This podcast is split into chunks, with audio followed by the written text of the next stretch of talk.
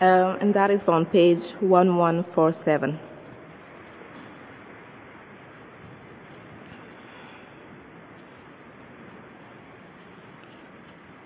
If any of you has a dispute with another, dare he take it before the ungodly for justice, for judgment instead of before the saints.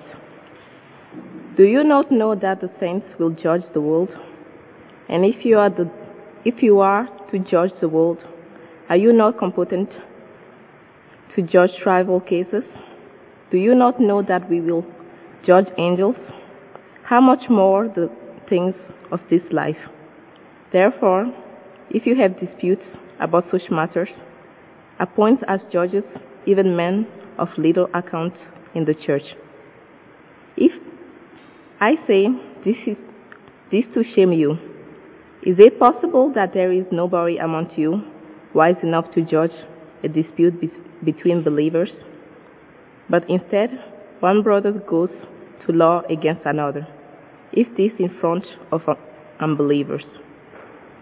The very fact that you have lawsuits among you means you have been complete, completely defeated already. Why not rather be wronged? Why not rather be cheated? Instead, you yourself cheat and do wrong, and you, di- and you do this to your brothers. Do you not know that the wicked will not inherit the kingdom of God? Do not be deceived. Neither the sexually immo- immoral, nor idolaters, nor adulterers, nor male prostitutes, nor homosexual offenders, nor thieves, nor the greedy, nor the drunkard, nor, nor slanderers, nor swindlers will inherit the kingdom of God. And that is some of you were. But you were washed, you were sanctified, you were justified in the name of the Lord Jesus Christ and by the Spirit of our God.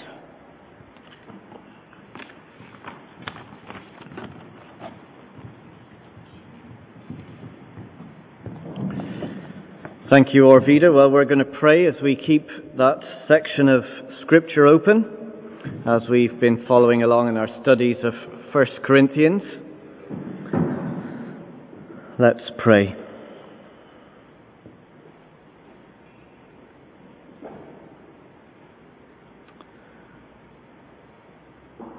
Our Father God, we thank you for the work that you have done in our lives through Jesus Christ and by the Spirit of our God.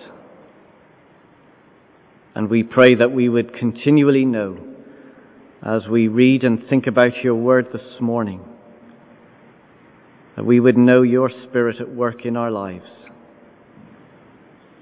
changing us and bringing us on individually but also corporately together as your family.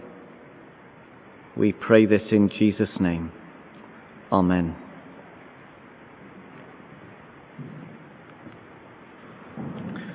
So, are you a saint or are you a sinner? Well, maybe like me, there's some days you feel like a saint. Maybe there's other days when you feel like a sinner. Well, if we are Christians, if we're followers of the Lord Jesus, we are actually both. We are saints who sin. Look at how this church is addressed in chapter 6. We see at the end of verse 1 that they were to bring disputes before the saints. Verse 2 Do you not know that the saints will judge the world? So the saints are the church, the people of God. You see, a saint is not a dead person with a title.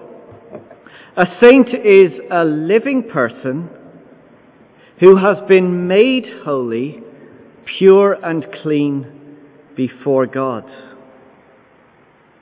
So look at verse 11. He tells us how that came about. Just the second line into verse 11, he says, You were washed. You were sanctified. You were justified in the name of our Lord Jesus Christ and by the Spirit of our God. It's telling us there that Jesus, who was pure and clean and holy, took our sin on himself, cleaned us, forgave us, so that we could become pure before God. So the saints are the church of God, the people of God who have been made holy. But let's not forget we are saints who still sin. So back in verse 1 of chapter 6. If any one of you has a dispute. In other words, it is possible that saints fall out with each other. We are forgiven, but we still struggle with our sinful nature. We all mess up privately and publicly. So in this church, in Corinth, and indeed this church, or indeed any church, we shouldn't be surprised to find saints who are sinning. And sometimes there will be sinful disputes. Look at verse 1 of chapter 6. If any one of you has a dispute with another Christian, another believer, another saint, dare they take it before the ungodly for judgment instead of before the saints? Now, perhaps this dispute was over a land deal that went wrong. Maybe it was the promise of work between two believers that never got finished. Maybe it was two siblings who were in the church family and they were fighting over an inheritance.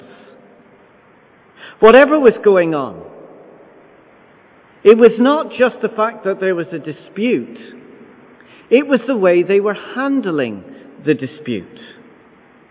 Rather than deal with the dispute themselves in love and forgiveness, look at verse 6. Instead, one brother goes to law against another. They've been checking out nowin-nofee.com, bring each other to court, suing and claiming damages. Instead of dealing with the matter as fellow saints, as fellow believers, look at verse 8.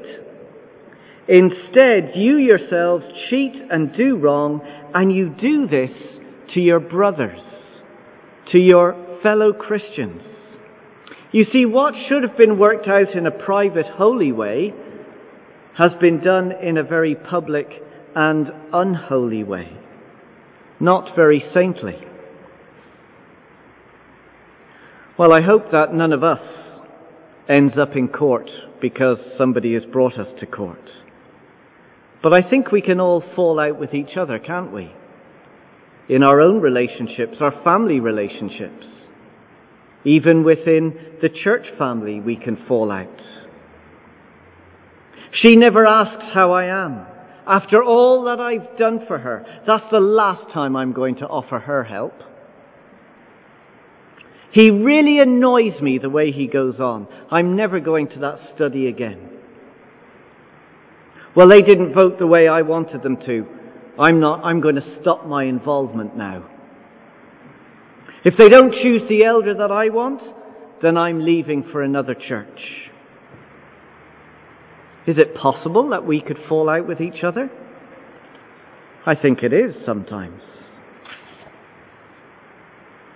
But saints who sin are also quick to deal with sin. Look again at verse 1. So if any of you has a dispute with another, dare he take it to the ungodly for judgment, those outside, instead of before the saints? You see, rather than voice our complaints to those outside of the church, unbelievers, we should seek counsel from those inside the church, the true believers. Listen to this quote. I think it's helpful as we reflect on what it is to bring matters before the saints, before the church. Unrepentant sin and those who continually cherish it are like cancers that need to be removed if the body to enjoy health and engage in productive work.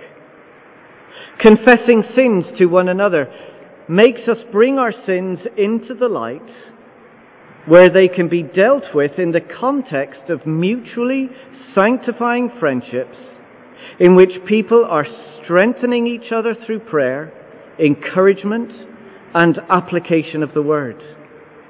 Bringing our sin into the light by confessing it in the context of personal accountability friendships helps to prevent the sins we struggle with now from becoming scandalous later.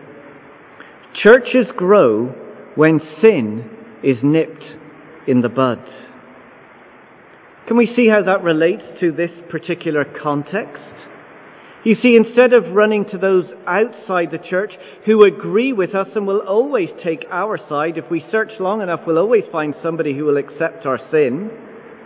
We instead turn to those inside the church, to one another, to fellow believers, who will help us fight our sin and deal with our sin.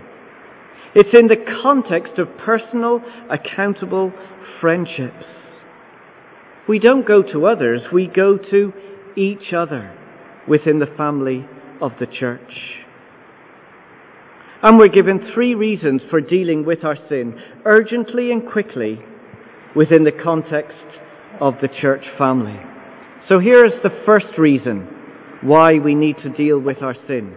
First, because saints will be judges of the world. Because saints will be judges of the world. Look at verse 2.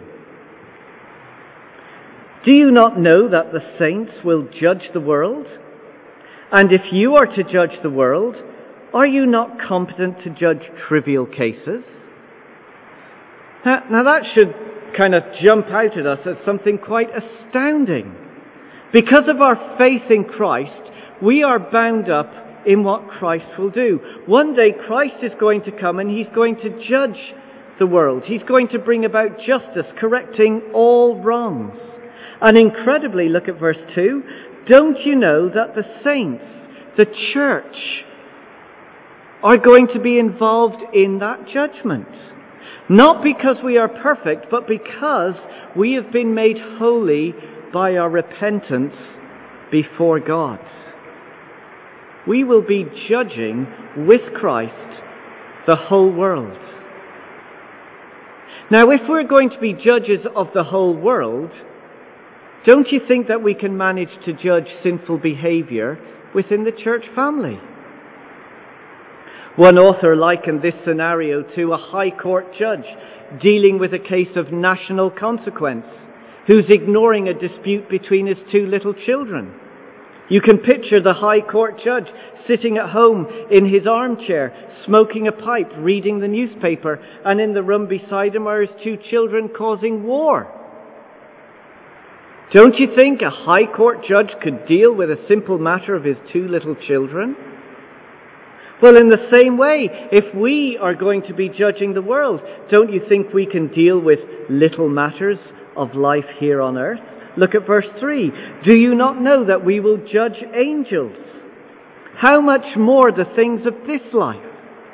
The church, the believers are going to be at the center of a universal judgment. So can't we deal with sinful squabbles and sinful behavior now? Verse 4. Therefore, if you have disputes about such matters, appoint as judges even men of little account or, or people who are just young in their faith who can settle these matters between you. So rather than turning to ungodly solicitors and counselors, and I don't mean to say that solicitors and counselors can't be Christians. Of course they're good Christians, solicitors and counselors. But why turn to unbelievers? Turn to the church, to the saints because the church here is not just a gathering on a Sunday morning. The church is God's ordained way of dealing with our sinful hearts. This is the place where we keep each other accountable. This is where we confess our sins, where we build up support and point each other to Christ. That's why we always say, come along on Wednesdays. Why? So we can have accountability with each other. The church, the saints, are God's means of healing damaged relationships and restoring our broken lives. So, we deal with our sin because we will be judges of the world. The second reason is we deal with our sin within the church because we are witnesses to the world. Look at verse 6. You see this church here that we're reading about in Corinth. Instead, we're told, one brother goes to law against another, and this is in front of unbelievers. What should have been worked out in a private holy way has been done in a public unholy way. Rather than the church getting alongside and praying and supporting for one another, the community is looking in, laughing and joking at the church. They're reading about the church on the back pages of their newspaper. Look at this event. Did you see what's happening? Verse 7. The very fact that you have lawsuits among you means that you've been completely defeated already. In other words, your, your witness to the wider community is a mess. Why not rather be wronged? Why not rather be cheated? You see, the church is meant to be a witness, this visible demonstration to the world and the community around us of the cross of reconciliation. Because when Jesus died on the cross, he brought about our reconciliation to God. Jesus, as he died on the cross with his arms hung on the cross, took our wrongs on himself and was willing to be treated as a wrongdoer for us. He was willing to be cheated for us. Why? So that people like you and me could be forgiven and welcomed and accepted and reconciled to God. He did not treat us as our sins deserve so that we might be treasured as His child. Now, if God has healed and restored our relationship with Him, shouldn't the church family be a place where our relationships are also healed and restored? What does it look like if we're saying to people, Christ reconciles sinners, Christ makes it possible for us to be friends with God, when we can't be reconciled to each other? What are we saying? Well, we're just acting as hypocrites. Verse 8. Instead, you yourselves cheat and do wrong, and you do this to your brothers.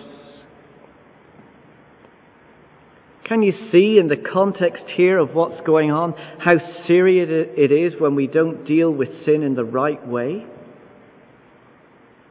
When we take it out into the public realm, we push people away from Christ rather than draw them in towards Christ. And again, we mightn't be taking people to court or we mightn't be writing about it in the newspaper, but we can sure gossip to our friends and talk about other people behind their backs. What are we saying? We're dragging Christ through the dirt. But when we apply the work of Christ to our lives, the church becomes this visible demonstration of Christ and His cross. As people look in, they see the power of Christ at work within our lives. As they look amongst us, they see relationships that have been healed between one and another. They see friendships that have been renewed. They see family relationships that have been broken for years put back together again. They see wrongs forgiven. Instead of revenge, they see grace and love. Now, doesn't that look like something beautiful to you? Isn't that something very attractive where relationships are healed and friendships renewed? We are witnesses to the world as we apply the gospel to our lives and live out what it is to forgive and work with each other. So we deal quickly with our sin and urgently to reflect the beauty of Christ to the world around us. So we deal with sin because we'll be judges of the world and because we are witnesses to the world. And third, because we are to be holy in the world. You see, there is a serious matter to all of this.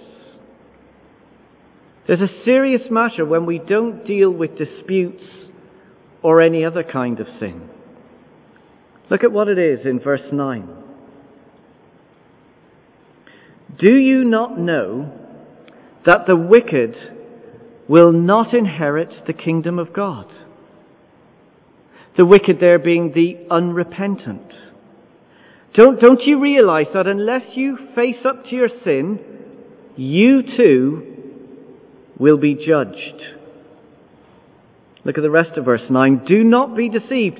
Don't think that God is just going to overlook it and say, it really doesn't matter how you behave, it's all right. No, it does matter. Do not be deceived. Neither the, neither the sexually immoral, nor idolaters, nor adulterers, nor male prostitutes, nor homosexual offenders, nor thieves, nor the greedy, nor drunkards, nor slanderers, nor swindlers will inherit the kingdom of God. Now, the shocking thing is, as I read through that list,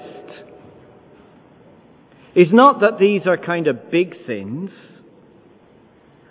but if we look and read carefully enough, we're all in that list, in one way or another.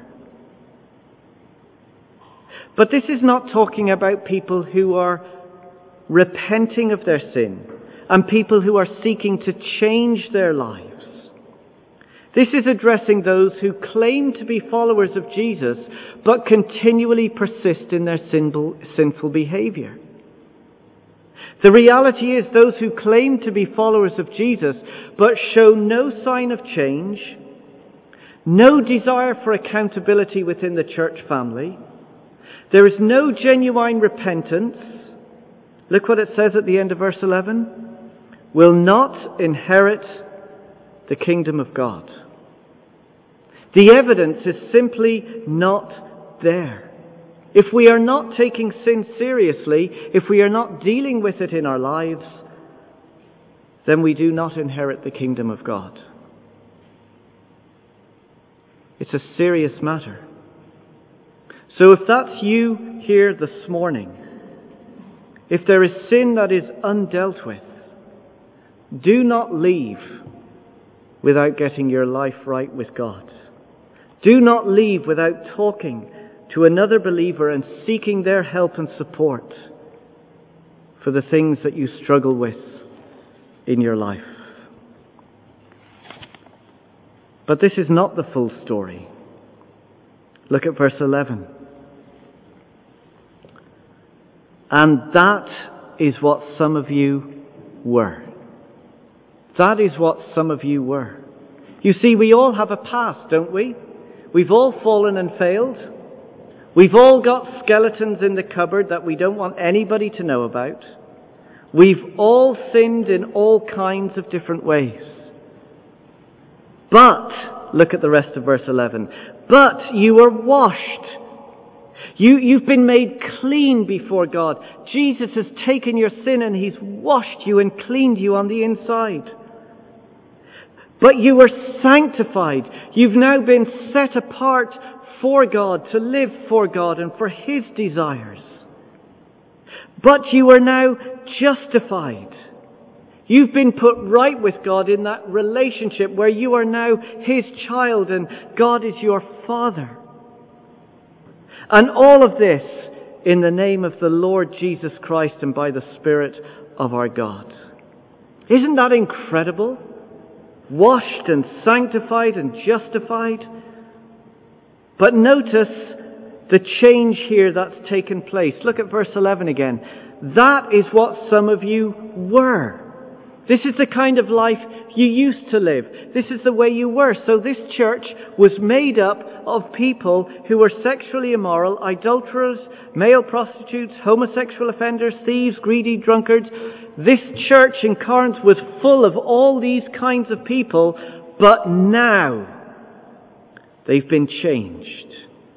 They've been transformed by the grace of God, and now they live a new life completely. Not that they don't struggle with their sins, they're still struggling and still working it out, and they're bringing it before God, and they're working it, and they're trying, and they're, they're, they're accountable to one another. That's the difference. Again, look at verse 11. To be sanctified means to be set apart for God. you you've now changed your direction of life. You're no longer seeking to go this way. You are now seeking to live God's way, a holy life.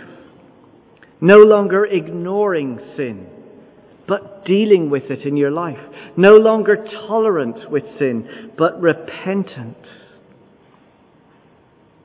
You see, we are a church that quickly and urgently deals with our sin because we have been made the holy people of God. It's not saying we are the perfect people of God, but we're working on it with one another, accountable to each other, going to the saints. So let me ask the question that we started with this morning. Are you a saint or are you a sinner? Well, if we are Christians, we're both, aren't we? We are saints who sin. But the saints who sin are those who deal with their sin. Instead of running to those outside the church who accept our sin and who will agree with us and take our side, we seek support from those inside the church, the saints, those who will help us fight our sin, those who will confront us and hold us accountable. And it's within the community of the church family where we begin to confess our sins to each other, where we seek that personal support, where together we walk alongside each other, hand in hand, not looking down in superiority, but walking as equals towards the cross of Christ, seeking forgiveness for all of our lives. We are saints but sadly we sin. But we're saints who deal with our sin. Let's pray together.